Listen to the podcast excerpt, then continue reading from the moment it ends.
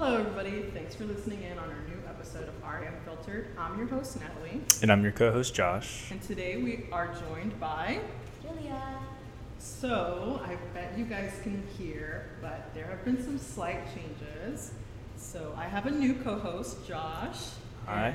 And back by popular demand is R.A. Juliah.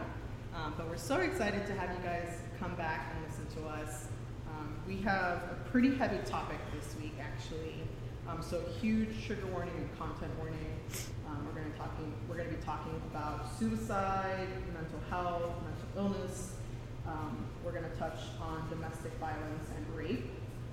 So obviously, if these topics make you uncomfortable or anything like that, feel free to stop listening now. It's a pretty heavy topic today, and we understand how triggering that might be to some viewers and some listeners. So put yourself first. We appreciate your support, but we want you to put yourself first. Yeah. Any comments before we start, Josh, Juliah? I just want to say, thank you for, I don't know if any of you guys wanted me back, but I am thankful to be the new co-host for this podcast, and I'm looking forward to lots of future episodes. And this is a really important one, so, feel free to stay tuned in, watch it all the way through. You might learn some information, even if it might make you a little bit uncomfortable. You might learn a lot of useful information that you can use for either yourself, your friends, or your family. Thank you so much for that, Josh.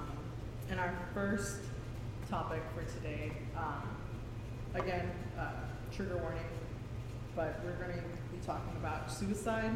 We actually missed National Suicide Prevention Month. That was in September. I know we're in October, but it's never too late to bring awareness to these topics.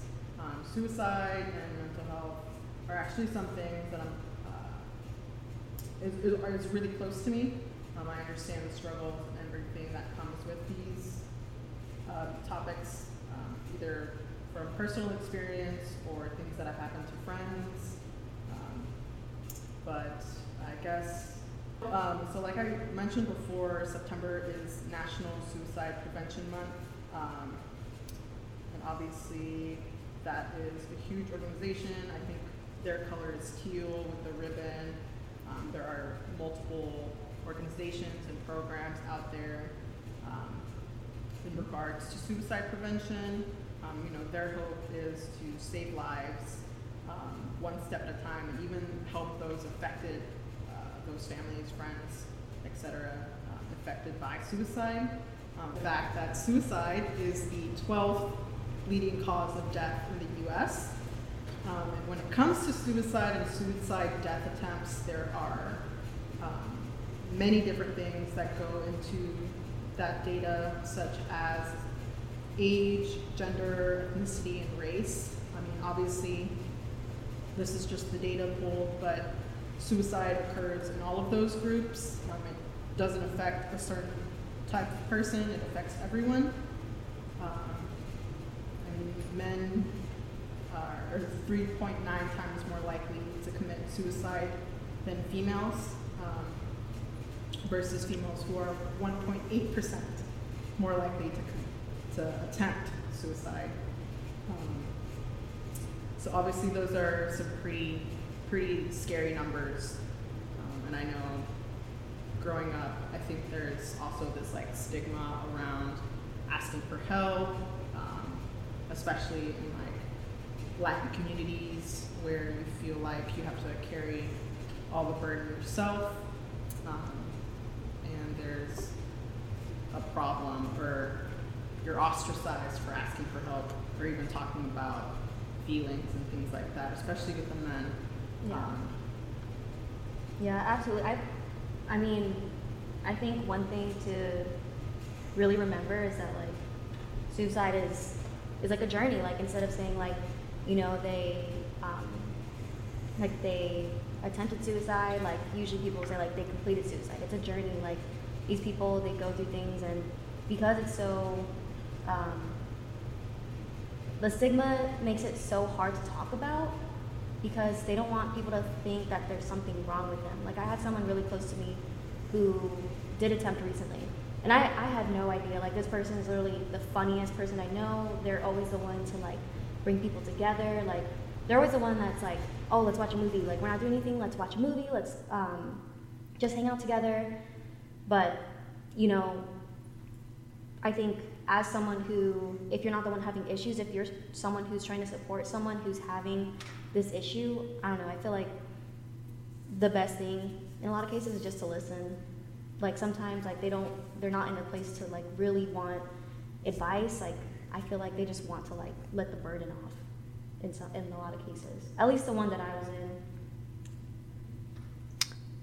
Yeah, you guys make some great points. You know, like you were saying, Natalie, there really is a stigma, and you know, just because you're a man, you know, even women, you know, even though they're a lot less, you know, statistically, you know, less inclined to commit suicide than men, you know, it really does suck that, you know, as high as the statistics are for men, not as many men reach out as should, you know, because, you know, that stigma, you know, you got to be a man, you have to own it up, you don't want to feel ashamed, you don't want to reach out to anybody, and it really does suck just because, you know, that really is a contributing cause, like, you know, to those statistics being that, you know, people kill themselves and commit suicide, you know, sometimes because they just feel like they couldn't get the help that they needed, and sometimes that's all people need, a person to lean on, a person to, you know, kind of just confess what they're sad about too, and not everybody's willing to listen to those things, and it really is unfortunate, but you know, if you're out there, you know, there's lots of parts in life where you're gonna reach, and it's gonna be hard. You know, a lot of our viewers are college students, and college is a huge milestone in your life, and you really don't want to, you know, get here, feel like you're overwhelmed, because it is overwhelming. You know, moving out, sometimes it's people's first time living by themselves. You know, they're not around their friends anymore. They're moved away from their hometowns. And sometimes you just feel like you're out of place and you have to find yourself again. And it is a bit tough to, you know, kind of feel like you're reinventing yourself. But, you know, you're going to reach lots of patches in life, and especially college, you know, this first 2 years, like for myself, they were pretty rough, you know, like even myself, like I have, you know, no issues like on a regular basis regarding my mental health. But my first 2 years were really rough. I didn't know anybody at first. You know, I felt like I was stuck. I was like, damn, like, do I belong in college? Felt like I was a little bit out of place, but, you know, just like when you were in, you know, like secondary school, like middle school, high school, all that, you just got to meet people, you know, just talk to people. And I'd say that's the very first step, is realizing there is a problem and just trying to reach out for some help. Yeah, literally, like your 20s are, I mean, I'm still living my 20s, but like they're going to be the most turbulent, up and down, like times of your life. And a lot of universities, I know for ours, they offer free counseling services. So at UTSA, with the free counseling services, you could call, like, for example, our number is 210-458-4140. If you push option 2, you can ask to schedule an appointment in person or even virtual, like in the same day. So there's options for you, like it can be immediate, because I know like a lot of times like those moments, because I consider myself kind of a high anxiety personality, so sometimes you need someone just in the moment. Like you can't wait till the morning to talk about what you're thinking. So I think that's a really good resource for students, you know, especially with how hectic college life can be. So definitely take advantage of that and look into it. So I know how scary those thoughts are. I mean, it's really just taking that leap to calling the Suicide Prevention Lifeline. And I know it used to be 800-273-8255, but I think they just now recently changed it to just dialing 988, kind of like 911. It's just those three numbers. I mean, obviously, whenever you call, you're connected to the soonest person to kind of like talk you through whatever you're feeling and to give you those resources. And speaking on mental health, which is our next topic, October is actually mental illness awareness. There's a week, I think it's October 4th through like the 11th. I could be wrong on those dates. Obviously, please correct me if I'm wrong. We want to bring attention and the right awareness to these issues. But I found it interesting actually that there is a difference between mental health and mental illness that not a lot of people know about. So according to the CDC, like the way they define mental illness, it refers to, I'm just reading the definition, but it's conditions that affect a person's thinking, feeling, mood, or behavior, and those can include, but are not limited to, depression, anxiety, bipolar disorder, and oftentimes schizophrenia. Versus mental health, it's definitely defined as the emotional, psychological, and social well-being because it affects, how we think, how we feel, and sometimes how we act. Mental health and mental illness have a strong impact on the way we interact with others, how we handle our problems, and make our decisions. And it's kind of crazy, but this is a really big number.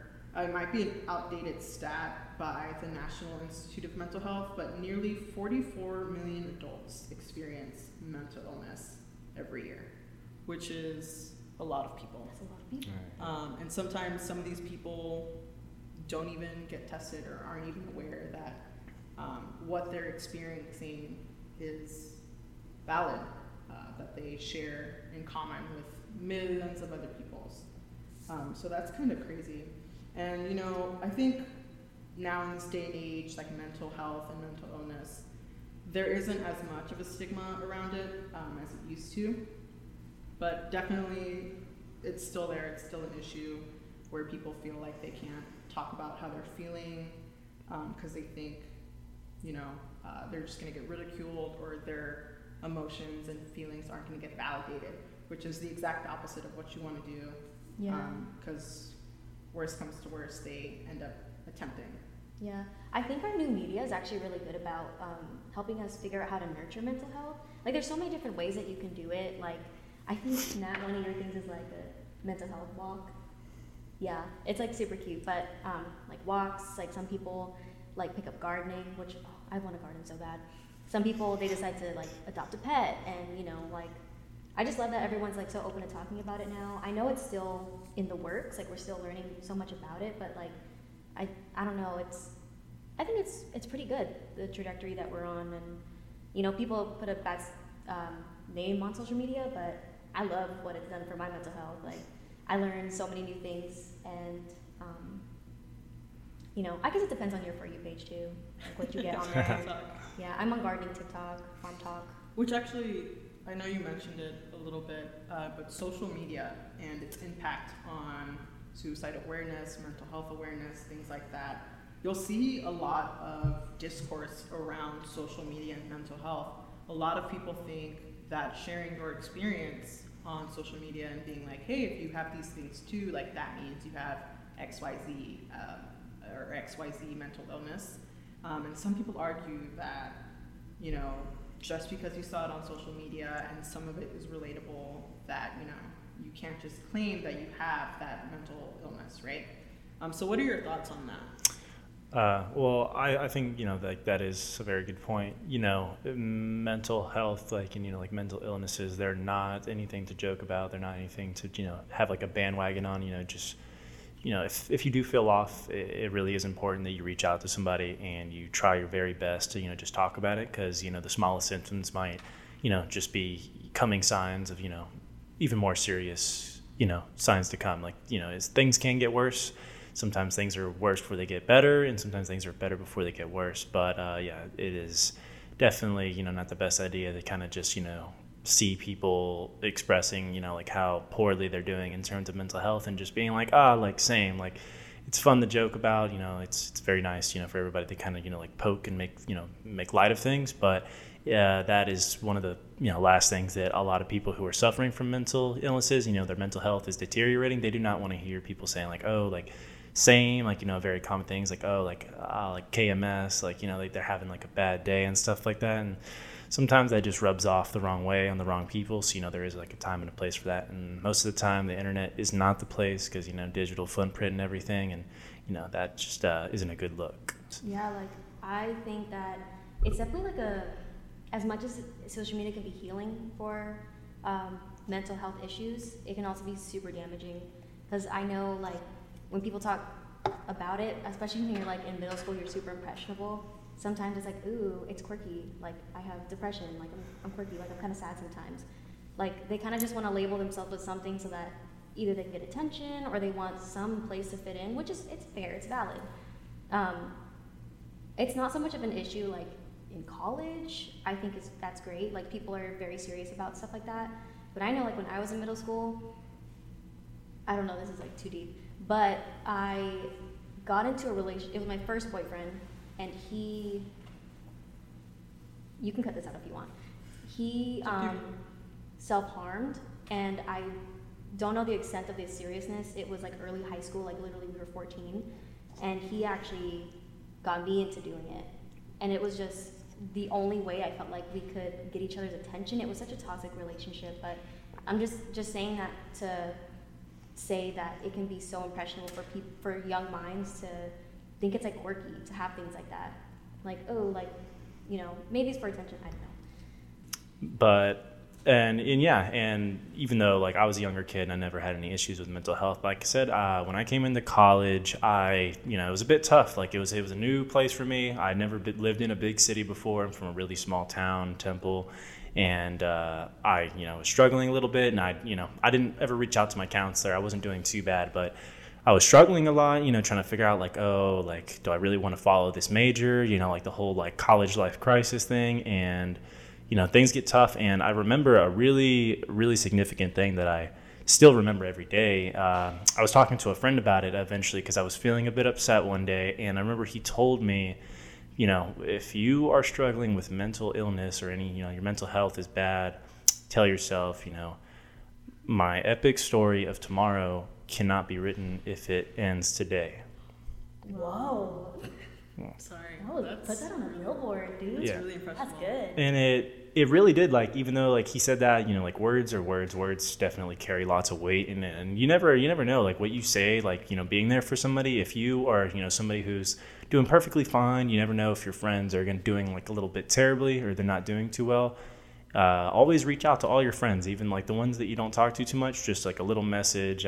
Anything helps at all, I promise. Like, it really does mean a lot. And even if you don't think it does, just try it. You could save a life. So, Josh, you said those first 2 years of college were when you were feeling those like intense bouts of like, or those intense feelings of like sadness. Are you the oldest child? No, I'm actually, I was the youngest for 17 years, and then I actually did have a half sister now. She's about to be 3, or 4 actually. So then, are you like the first in your family to go to college? Yeah, I am. I'm not the first in my family to go to college, but I think I am going to be the first one to finish. So I would say that yes, I am first generation, and it is a bit tough, Like I don't have really a lot of pressure on me, Okay. Because if you're first generation, not like your family can put a lot of pressure on you, because I mean they didn't go as far as I've gone, but there definitely, I feel like I have something to live up to. I want to. I felt like, like those first 2 years, I was like, man, like all I'm focusing on is I want to get a career. I want to make a lot of money so that I can, make sure that my future is set. If I ever have kids, they don't have to worry about that, trying to break that line of poverty in my family. And I just felt like, for the first 2 years that I wasn't going to actually do those things. I was like, oh, like I'm doing poor in my classes. Like, overthinking really, really does suck. And everybody does it, even, perfectly, fine people. Everybody overthinks, everybody doubts themselves. And, those first 2 years of college were always the worst, that lots of self-doubt comes in. You don't even know if you still want to do your major. College is a really eye-opening experience, like believe it or not, even though we were all online, I still, that college experience, anyways, that college experience is, still a bit rough. So, coming into college, be ready. It's gonna be a crazy ride. These are some of the toughest years of your life, and they're also the best years of your life. You're gonna have so many experiences in college. If you're a freshman, like I'm sure you're excited, and you're gonna have a great time in college. And there's probably plenty of seniors or super seniors who can attest that college is definitely bumpy. You gotta take as many L's as you can and just get right back up. And so you said you dealt with that for the first 2 years. And you finally reached out to a friend. Yeah. Did you ever tell your parents how you were feeling? No, I didn't. Just because, like that, I didn't want to, give them any like troubles, just because I knew, like I would always, of course, reach out to my parents if I really felt like I had to, if it got that far. But luckily, I was just super stressed out, and I was just doubting myself a bit. I wasn't, in a really bad state where I, like I felt like I was going to lead, to like a darker place than that. But when I'm stressed, sometimes I just cope with it, but it, it felt good to, reach out to somebody and to kind of just vent, Sometimes people have, like they were saying, gardening, just pick up like a hobby. Some people write their thoughts down. That really helps, just writing them down. getting rid of them, you know, getting it all out of your head, but, you know, just distracting yourself, you know, instead of just being in your own head, that it really helps. How do you think, we talked about it a little bit already about social media, but how do you think the media portrays attempting suicide or any mental health and mental illnesses? I remember 13 Reasons Why was really famous for quite a bit, and I personally saw mixed reviews about 13 Reasons Why and how it portrayed after suicide and mental health and everything like that. Yeah, it really is like the media really does honestly a much better job than they used to. Like when I was younger, I've been on the internet my entire life, you know, grew up electronics, and I never really saw too much about mental health. It's really just like, you know, coming into, you know, like 2020, like up, like I've seen like an exponential like amount of, you know, like mental health awareness being online, you know, like them changing the suicide hotline number to 988 from how long it was before, and you know, people just pushing, and lots of more influential like celebrities, you know, people who have a really big influence to like their viewers. People have been stepping out more and talking about mental health awareness, you know, not being afraid to come forward, and you know, it's really good. You know, the media is the best way to spread it, because you know, even somebody with a small following has a big influence, and as long as you can influence one person to seek help and, you know, help themselves, you've made a difference. I'm always critical of shows like Euphoria and 13 Reasons Why when it comes to portraying like mental health and mental illness and how they deal with it, just because, I mean, I was diagnosed with depression, I think like when I was 15, and I went to therapy for like 4 years, and then I stopped going when I went into college, which I think kind of hurt me halfway into my first year. So like seeing that, the way like media portrays, you know, depression or anxiety and things like that, I think, at least for me personally, it was always like the stereotypical symptoms. Does it make you mad? It doesn't make me upset. I think what I wanted to say was like, there are more symptoms and experiences than just the ones that social media portrays. And I get it, it's a trope, and you know, it's not taken as seriously sometimes, but I think that was my point. I was just sometimes these mental illnesses, like, there aren't a set of symptoms. It can be a range of things. And I think that's kind of what I wanted to get at as well. Like, some people will see the TikToks or see Twitter threads of like, this is what depression is, or like the most common symptoms, right? And then someone's like, they see that and they're like, oh, that's not really quite what I'm feeling, so obviously that can't be what I have, or anything like that. I was lucky. One of my freshman teachers saw the signs of my depression and caught on early, and they had me go to therapy. And it was a whole thing with my family, especially my parents. We got into a huge argument about it because I could not go to school for 3 days after I was reported, and I had to go to therapy. So it was mandatory for me. And it was a whole thing. Because I think that same week that it had happened, it was someone's birthday, so obviously all the cousins and aunts and uncles were together, and they were like, well, why aren't you in school? And mental health in the Latin community is still pretty much hush-hush, you know, it's taboo to talk about it at all. And so, you know, my parents were giving excuses, and I had to sit there and smile, you know, pretend that everything was okay when obviously it wasn't. So it was really tough. Can I ask a question? Yeah. Do you think it would have made you feel better about the situation if they openly talked to them about what was going on, or do you think that would make you uncomfortable because everyone was knowing?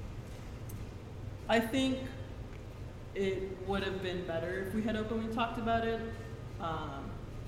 There are a lot of issues in the Latin community in terms of marriage, when it comes to depression, alcoholism, machismo, things like that. And so being as young as I was and seeing those signs in those marriages, and then, you know, that being stigmatized too as well. And then here they were, like, they weren't making fun of me, but they kind of gave me like pity looks, like, oh, like, can't believe she has depression, you know, it's not real, etc., etc. And I think I would have appreciated them being open and honest about their issues. That way, when they look at mine, they're not, what's the word?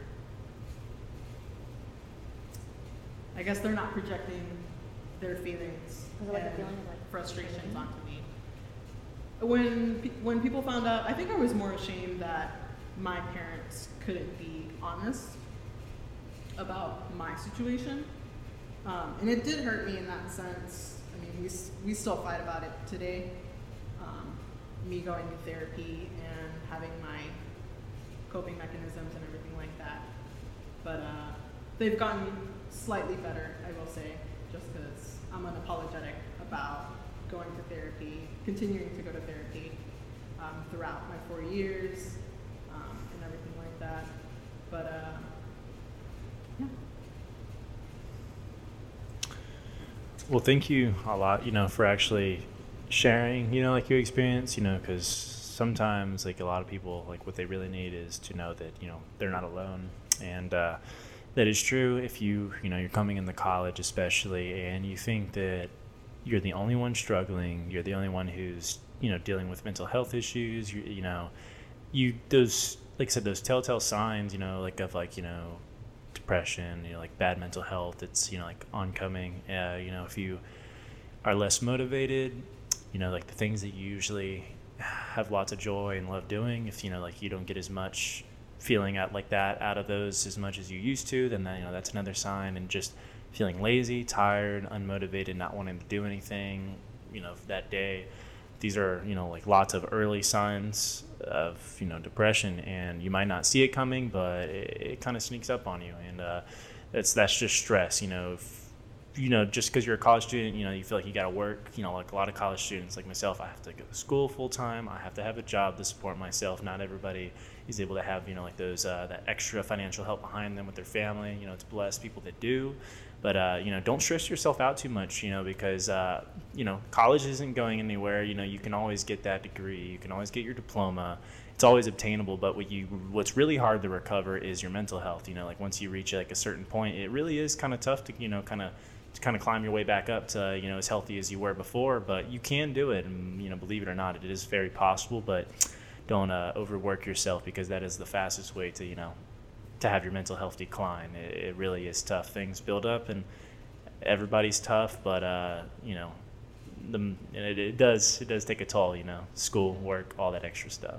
And honestly, Nat, I really like that you shared that part of you, just because you're low-key one of the funniest people I know. At least I work there. And I think it's great to see that, like, you know, that's not your whole personality. You know, of course we know that, but I feel like sometimes like people forget, especially people going through it, like it's not going to define you if you express that you feel these things and that you do have problems.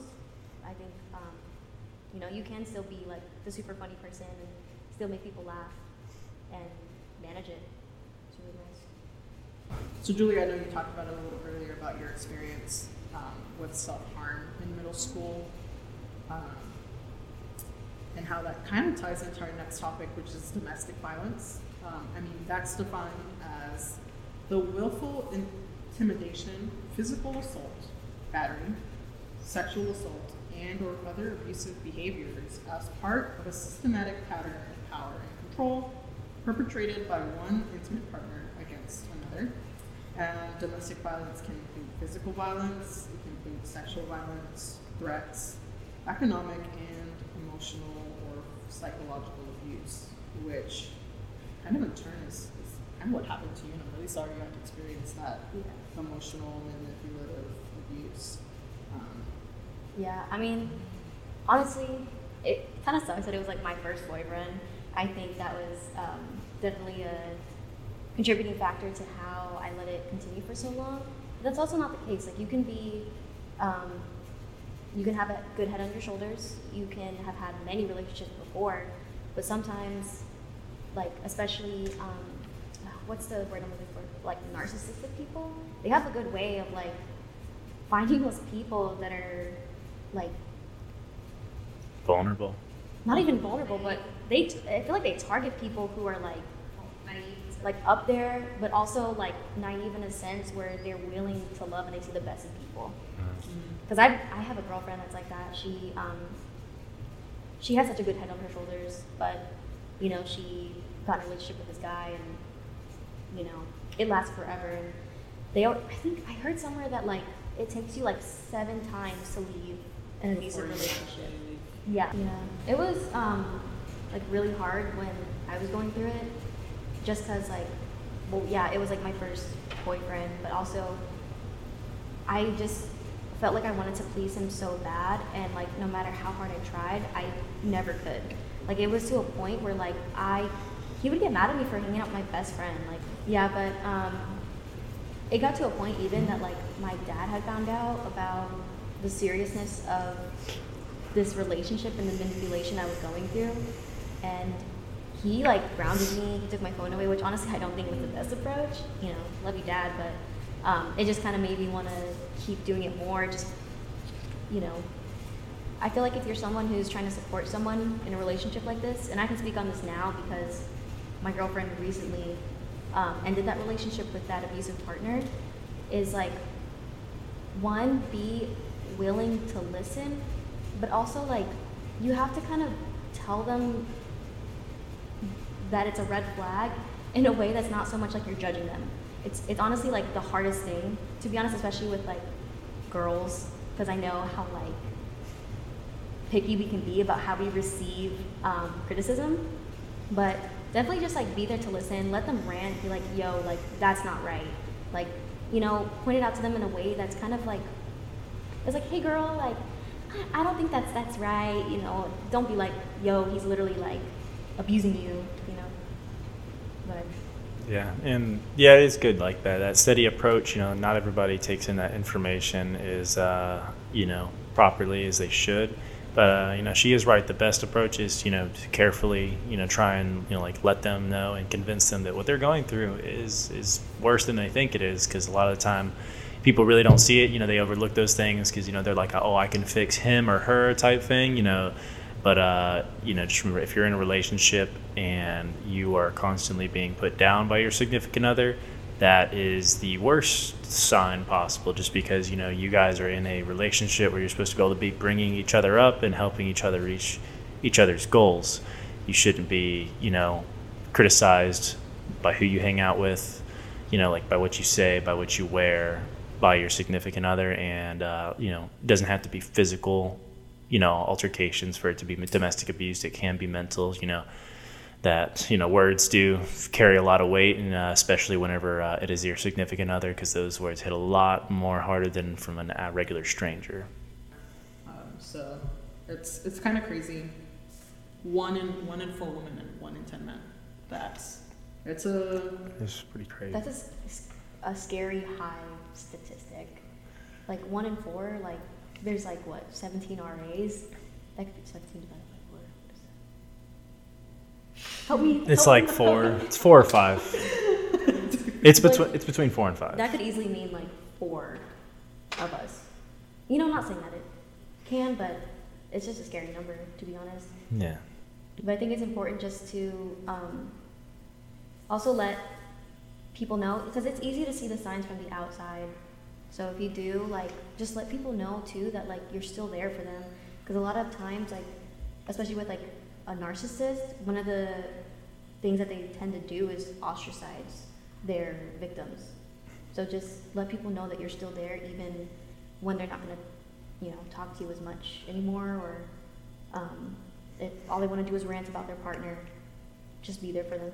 No, you're absolutely right, because a lot of the times, you know, like Juliah said, it is very hard to convince somebody who is in a relationship where they are the victim of domestic abuse and domestic violence, to convince them, you know, like what they're going through is terrible and they should get out. And even if you can't convince them, you know, like she said, let them know that you're always going to be there and you're available to be reached out to in case they need you, because, you know, even if, like, you know, you try and convince them, they, you know, don't listen to you and they continue to be in that relationship, let them know that, you know, even if they don't talk to you for months, you know, on end, that if things, you know, go sour, you know, things get bad again, that they can always continue to reach out to you, because, you know, if you say just because they don't listen to your advice, don't turn your back on them just because, you know, because their minds can be changed. And it would suck that if you're that only friend that they thought that they could reach out to and then you don't let them, then, you know, that could just lead to a lot worse things. So, you know, always be there for your friends, even if, you know, they tell you that they don't need you.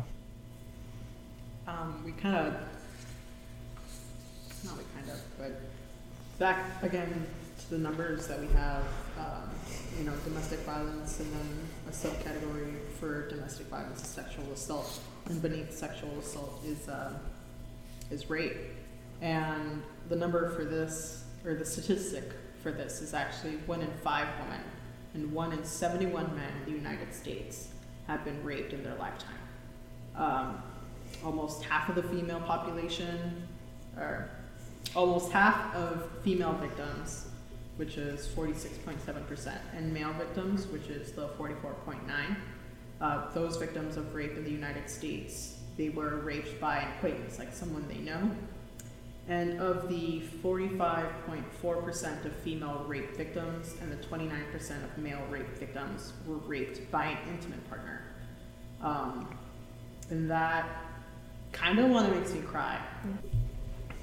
It's hard when something like that happens to you, obviously. I've had close friends who have been sexually assaulted, almost raped, and, you know, they come out, obviously they say they're fine, but they don't want to go to the police, or they don't want to go to law enforcement or go through that process, because it's hard. It is really hard.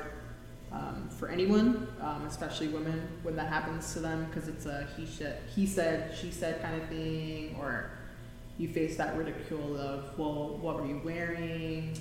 How much had you had to drink? Things like that. I mean, it's frustrating to have that experience. I mean, I personally, it's been years, but it's not a one and done thing. Like, there are times where I wake up from nightmares about what happened. And it also is really hurtful when it does happen to you, and when you tell people, not that they don't believe you, but they don't comfort you, or worse, they side with the attacker. It's especially hard for me to go home knowing that the people who did it to me, like, literally just live right down the street. It's not, like, as a child, you don't really know what goes on, obviously, until you're older, and you and you process what happened, right? But again, it's obviously hard when you're a child and you don't really know what exactly it is they're doing. You know it's wrong. At the base of your core, but it's not until way later that you understood what actually happened. So it's not that you make excuses, but it's like the mental toll and emotional toll that it takes on you. UTSA prides itself on being one of the safest campuses for women, and that, you know, the number of cases that they have, or the percentage of people who come forward and report them is really small. Obviously, by federal law, UTSA has to have like a Title IX department. So their number, whoever is in charge of that department, her name is Suzanne Patrick. Her phone number is 210-458-4120. So she's the Title IX coordinator for UTSA. Yeah, I'm really sorry to hear that, Nat. I know that's, like, words probably can't explain how, like, traumatizing that is, but it's hard when things like that happen, I guess, because, and especially, like, I'm not gonna say, like, don't blame yourself. Like, I don't know, or I can't explain that same feeling that you have. But at the same time, like, sometimes you don't have the right outlets to feel like you can freely speak about those things. Because I know for my family too, like, when I was going through, like, my self-harm, period. Like, I did not want to tell my parents. Like, we didn't have the relationship at the time for me to even feel comfortable with that. And I feel like it was also such a young age where you don't even know how to process a lot of the feelings and the things that you take in, like the experiences you take in. So, yeah, it's a lot. We talked about a lot of things in this episode, a lot of really heavy things. I feel like we barely scratched the surface when it comes to, you know, suicide and mental health, domestic violence, and all of its subcategories like rape and physical abuse and things like that.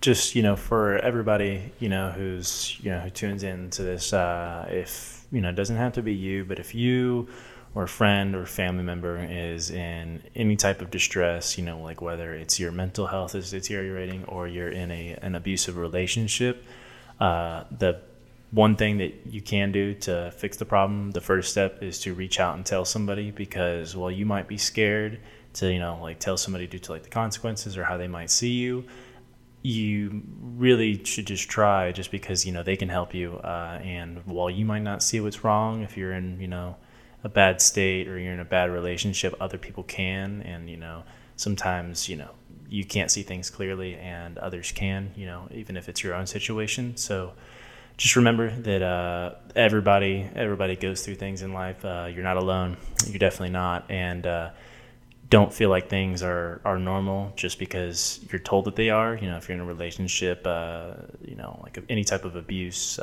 is terrible for you, you know, for your mental health, for your physical health. And rape is also still a thing, even in relationships. Just because you're dating somebody, just because, you know, you have that bond together does not mean that somebody can do whatever they want whenever they want with you just because you guys are together.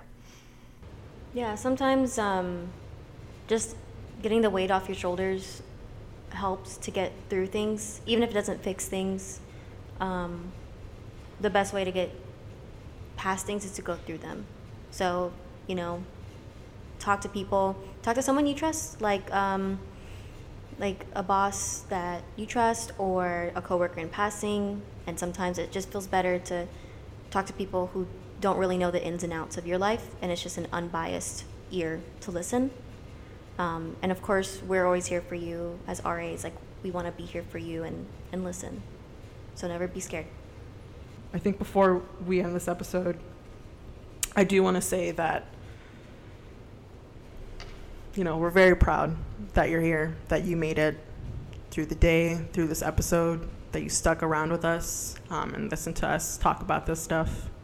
Because in most cases, the first step is starting a conversation, opening up that dialogue for people to share their feelings and their experiences and what they've been going through. Well, of course, we'll link all of our resources for UTSA to Suicide Prevention Line in the description of this episode. But again, thanks for being here. I'm very proud of you. And I mean, me and Josh will be here for you guys next episode. Thank you to Juliah for joining us in this conversation. And thanks again to you guys as well. And we will see you guys next week.